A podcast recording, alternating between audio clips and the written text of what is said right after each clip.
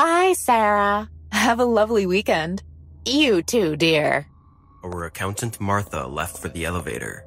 I packed my stuff, set my hair with a bunch of bobby pins, and got up from my chair. It was finally time to go home. Everyone has left already. I sat at the bus stop. I always take the last bus home. It's only been a few weeks since I joined this new advertising agency. I can't afford to rent a car yet.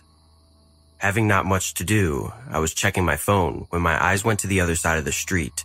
Under the light posts, there stood a man. A homeless man with disheveled hair and dirty, raggy clothes. He was watching me.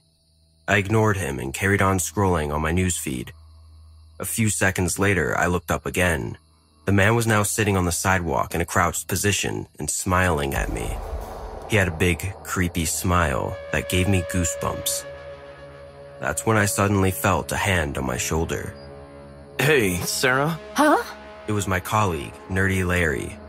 Everyone calls him that because he works with the tech team. Oh, Larry, still here? Yeah, I had some last moments mailing to do. You all right? Yes, just waiting for the last bus. I see. Listen, I have my car. I can drop you home if you want. That's so kind of you, but I'll wait for the bus anyway. Thanks for the gesture, though. You sure? I mean, it won't be any trouble. I will be fine. You go home, Larry. Okay. See you Monday, then. Yeah, good night. I watched Larry walk towards the parking lot. Honestly, it's about a half an hour ride to my house, and the last thing I would want is to bore myself with Nerdy Larry. Also, the bus would be here any minute, and I didn't like people treating me as a damsel in distress. My eyes went back to the guy across the street, and he wasn't there. I searched, but the man was gone. I let out a big sigh of relief when suddenly I heard a chuckle close to me. I slowly turned my head to the right, and there he was. Standing 10 feet away from me, his rotten teeth and greedy eyes formed an evil face. He licked his lips disgustingly and then started coming towards me. I got up, feeling scared. There was no one around except me and this scary stranger. I started walking too. I thought if I go away, he would stop following me. I took a few steps ahead, leaving the bus stand behind me, and then turned around. He was still following me, and his smile got even bigger now. I increased my pace when I suddenly heard running footsteps behind me. I looked back and saw the homeless man running to me at full speed, stretching his filthy hands to grab me. I lost it and started running for my life. Help! Help! Somebody! But there was no one, not a single person nearby. That's when I saw Larry's car pulling out of the parking lot. Not wasting a single second, I ran to him. He turned the car around and was heading in my direction, but before he could pick up speed, I bumped into his bonnet. He hit the brakes, making the tires screech. I opened the driver's side door and hopped in his car, panting heavily. Please, that man, he was trying to... Hey, calm down. Calm down. Suddenly, the man came in front of the car and stopped. He looked at me with furious anger, like I've robbed him of the ideal chance of sick pleasure. He then looked at Larry, cursed him for being there to rescue me, and disappeared into the dark parking lot. Looks like he was desperate for you. You don't say. This area isn't safe after dark, Sarah. You should get a car. I know. If it's not too much trouble, will you drop me home tonight? Larry's face lit up in joy. Of course. It's no trouble at all. He started the car and I rolled down the window to get some fresh air. Still scared, huh? I don't know what would have happened if you left early. Don't think about it anymore. You're safe now. Here, drink some water. I chugged the water as if it was my last day on Earth. Thanks. Thanks a lot. You're welcome. Would you like me to turn on the music? It's going to be a long ride after all. Sure, music will be good. The car radio turned on, playing some old 70s song. I rested my head on the seat. I was determined that for the next 2 days, I will only eat, sleep, and drink without getting out of my house. I couldn't wait to get home. After 5 minutes, Larry started chatting about his weekend plans. I'm going to buy a dog tomorrow. I was planning for it for a long time, you know? Oh, that's great. He was talking, and I was trying my best to take part in the conversation, but suddenly my vision started to blur. Hey, what's happening to me? Sorry? What do you mean? My eyes. I can't... What was in the water? I looked at Larry, trying my best to keep my eyes open. He didn't answer my question, just increased the volume of the car radio. So, as I was saying, I'm thinking about getting a pit bull. You know they're super smart and get highly motivated by food. Isn't that cool? Larry? What did you give me? Do you like dogs? I'm sure they'll like you. Everyone likes you. You're so beautiful. What was in the water? What did you... I fainted. I woke up in a dimly lit basement. I could barely move my body. It was now evident that Larry drugged me. A mild, scary growl could be heard from a close distance, but it was too dark to see anything. Suddenly, the lights turned on. I first noticed Larry in his pajamas. He was holding a leash in his hand, which led to the collar of a giant-sized pit bull. The creature took out its huge, drooling tongue and kept watching me. Good morning, Sarah. Meet Andy. He's my new friend. Larry let out a creepy smile, and his eyes sparkled.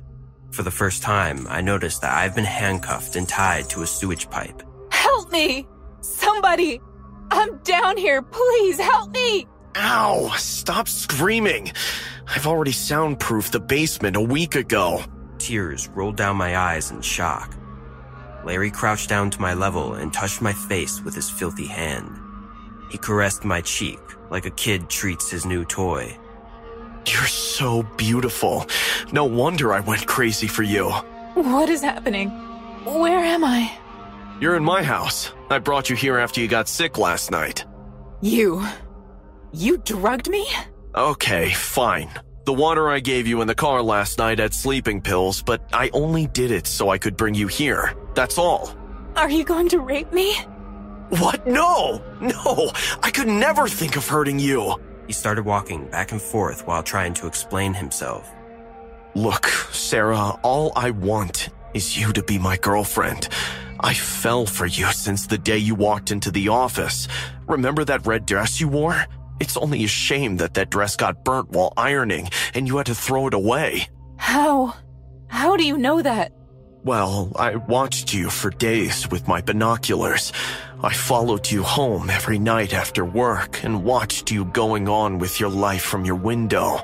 I saw you eating alone, drinking alone, sleeping alone. That's when I realized that you're just like me.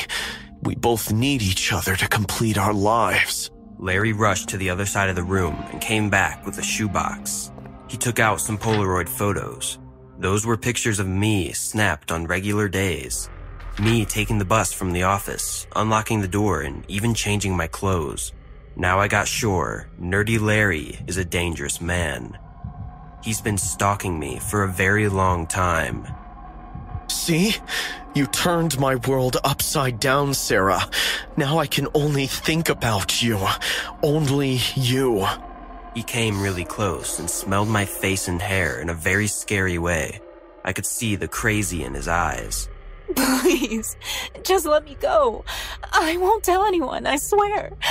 Please, Larry. Don't say that. We can pretend this never happened. Just let me go, please. Stop saying that, Sarah. I'm begging you, please. I just want to go home. Shut up! I'm not letting you go anywhere! You're mine, and you belong with me! Everything's going to be fine. Once you get to know me, you'll like it here. Now, who's hungry? Larry let go of me and grabbed the dog's leash. Was all of this pre-planned? He turned around to look at me. His face formed a huge grin. The homeless man didn't chase you on purpose. I paid him $20 to scare you enough so that you'd get inside my car. I didn't want to force you, you know. I honestly care for you, Sarah. Someday you'll understand. I'll be back with your favorite egg salad sandwich. I love you, Sarah McGluffin. Larry left with his giant dog and turned the lights off, leaving me in the dark to suffer. I cried until my tears dried up. No one has the slightest idea that I've been held captive in a crazy freak's basement. God, how did I end up here? I was beginning to give up because my hands were cuffed and without a key, there was no way I could free myself. If I could just have a key. Wait, a key. I touched my hair. The bobby pins are still there. I plucked one. It was difficult with tied hands, but I managed somehow. I said to myself, "Okay, you can do this." I inserted the tip of the pin into the keyhole of the handcuff. I struggled for a minute straight, and then I heard the click. The handcuffs came off. I jumped to my feet. I was finally free. I wanted to scream, but it wasn't the best time. I grabbed a spanner from the shelf in the basement. My heartbeat got faster. Slowly and quietly, I walked up the stairs. Luckily, the basement door was open. I turned the doorknob as quietly as possible. I could hear music coming from the hallway. Nerdy Larry must be cooking in the kitchen, having the best time of his life. I peeked from the door, trying to locate the pit bull. I couldn't see it anywhere. The narrow hallway stood in front of me, and at the end stood the main door of the house. All I need to do now is run for my life, open that door, and scream for help. I braced myself. 1, 2, 3. I started running at full speed. I ran past the living room and heard the dog bark once, and then the pit bull was running behind me. It was after me, and I feared for my life. The main door was inches away, and I had no intention to stop. I grabbed the doorknob and twisted it. The door slightly opened, and I saw this truck passing by. "Where do you think you're going?" Larry lunged from the back, grabbing my mouth and blocking my screams, pulling me inside the house once again. He started pulling me back to the basement when I hit him on the head with a spanner. "Ah, you witch!" He almost let go of me, but the pit bull blocked my way. Yes, that damn dog ruined my perfect plan. It started barking like a hound from hell. There was no way I could tackle that beast on my own, so I gave up.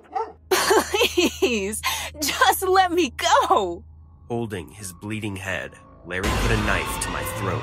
"Keep your voice down or I will slit your throat. No one will know what happened to your body, Sarah." My cry died inside my throat. I was brought back into the basement. Larry didn't know I unlocked it using my bobby pin. He thought the handcuff was broken, so he put on a new set of handcuffs, and for extra caution, another set on my legs. He then looked at his pit bull with a highly proud face. He threw a piece of meat at him, and the dog chomped on it with great joy. "Didn't I tell you how motivated they are about food? Now you know. He's a good dog, a great dog to keep an eye on you, no doubt." "Damn it! You hit me hard, Sarah. Why did you do that? I didn't even touch you." "I hope you burn in hell, Larry. People will find out. Everyone will start looking for me when I won't arrive at work, and then they will talk to the cops. You'll be in big trouble, Larry. I swear, you freak." "Oh, no. Don't worry about that. You see this?" He took out a bunch of keys tied to a Batman keychain. My stomach dropped. It was my house keys. "I'll quickly drop by your house and mail from your laptop that you're quitting your job over some family issues and that you're going back to your parents' house." "What?" "I will also leave a letter for your landlord, whom you've already paid in advance, so he won't be looking for you at least. People in the office will mention you for a week or so, and then everybody will believe you went home. Whatever happens next, I will dutifully take care of them. As I said, you belong here. I will make sure you never leave." I was numb with fear. This man had thought it all through.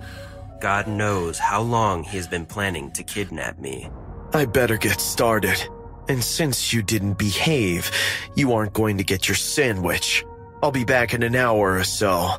Till then, Andy here will watch you. And trust me, he won't back down with one hit, love. So better not piss him off. He left the dog with me and left the house. I could hear the fading sound of his car engine. Is this how my life ends? Rotting in this basement, enslaved by my stalker for the rest of my life. The pit bull was sitting in the corner. Its eyes were on target. I tried to stand up and the dog barked. My mom's face flashed in front of my eyes. It was then I realized how ungrateful we are about life. When we have everything, we hardly appreciate them. And now that I'm tied to this psycho's house, I fully realize the worth of being alive, the value of being free, the freedom of doing as you please. I looked at the dog one more time. It was looking back at me. You only care for food, huh? That's what motivates you the most? Fine. I took out one more bobby pin from my hair and unlocked both handcuffs in the next 10 minutes. Now I was free to move, but if I did, I knew the dog would bite me, and he will for sure. So I did what it took to be free. I bit my arm. Ah! I took out a chunk of my own flesh with my very own teeth. Yes, it hurt. It hurt like a bitch, but I was adamant now. This was my last chance. I knew if Larry comes back, I will be doomed here forever. I took the final straw. Blood rushed from the vein, but I ignored the excruciating pain. I grabbed the piece of pink flesh and called out to the dog. Hey, Andy. Want some meat? Come here. Come on, boy. The dog got up. He probably sensed the air. A low growl came from his mouth, and then he walked up to me. I threw the meat at him, and he licked the meat like a treat. Finally, he wagged his tail at me, and I knew I had him on my team. While he ate the rest, I slowly got up and came out of the basement. Larry wasn't home yet, and I had the perfect chance. Holding my bleeding arm, I reached for the main door. I twisted it open and turned around to take one last look at the house. The dog didn't follow me this time. So here I am, finally set to escape my stalker. But what after that? I can call the cops. They'll arrest Larry, and he will be behind bars for some years, and that's it. The man has given me enough trauma to sleep with a gun under my pillow for the rest of my life. I literally chewed my own flesh and tasted my own blood just to escape him. Staying behind bars will never be enough for a psycho like him. I didn't leave. I closed the door and searched the house. I found a baseball bat under the couch. I ate the sandwich Larry made for me, and I dressed my wound using his first aid kit. I fed Andy his dog food as well. And then I waited. I waited for him to come back. How did you get up here? Did you learn to open doors now? Not him. Me! I hit Andy with the baseball bat hard enough to knock him out. I'm back at work now. I took Monday off because I had to soundproof my basement and do a couple duties. I've given Andy to the dog shelter. I'm not going to trust a creature that can easily be manipulated with food. Now I go home and I don't feel lonely anymore. I pour myself a glass of wine, go to the basement and talk to my friend, Nerdy Larry. He can't see me, though. I suppose that's what happens when you pour acid into someone's eyes. But Larry can hear me well. He can't speak either, as I had to get rid of his tongue. It's safe that way. I have emailed the office from his home computer, saying that he quit his job. He never really existed for the world, so no one's looking for him. That's a relief. He now lives in a cage. I don't like handcuffing. It's not effective enough. What can I say? I learned from my stalker's mistakes. I clean after him. I bathe him. I feed him. No matter how you see it, I think I am pretty more humane than him. It felt a little weird to have a human pet, but now I'm having the best time of my life.